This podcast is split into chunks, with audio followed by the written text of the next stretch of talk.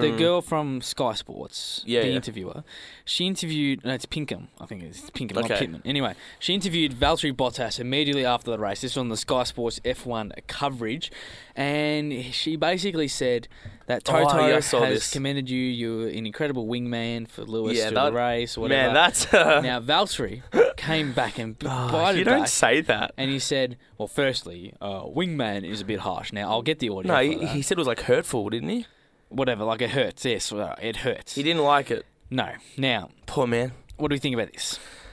I mean, you, you don't say that to an F1 driver who's just finished a race, right? He's pretty, like, you know, spent. He's pretty tired. And then the first thing you slap at him is just, oh, you're a great wingman. Like, Mm. of course, yeah, we get that he's living in the shadow of Hamilton. You know, it, it's blatantly obvious.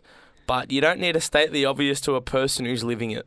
Mm. Like, come on, man, or come on, woman, or whatever it is. Come on, you just gotta, you gotta be more aware of your surroundings, more aware of the timing of it. Yeah, maybe in the press conference afterwards, like you know, sitting down, he's just recuperated from the race and that sort of stuff. But don't say it just straight off the bat. Yeah. Like, I think I don't like.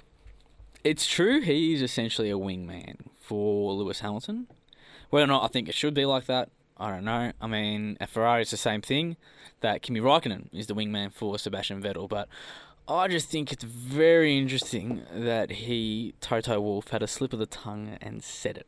Like, usually teams are pretty uh, tight-lipped about that sort of stuff and trying to, I guess, get the talk away from their clear favouritism to one particular driver of that team, which in this case for Mercedes, that driver is Lewis Hamilton. So it is very interesting, um, but I completely agree with Valtteri Bottas's approach on this. I mean, you don't want to be called a wingman, do you? In any sport, Of course you don't. Formula I mean, that's the- two driver sports. So that's like an insult at its finest. it is, and it does hurt. So I feel sorry for Valtteri, but at the end of the day, that's the way the cookie crumbles.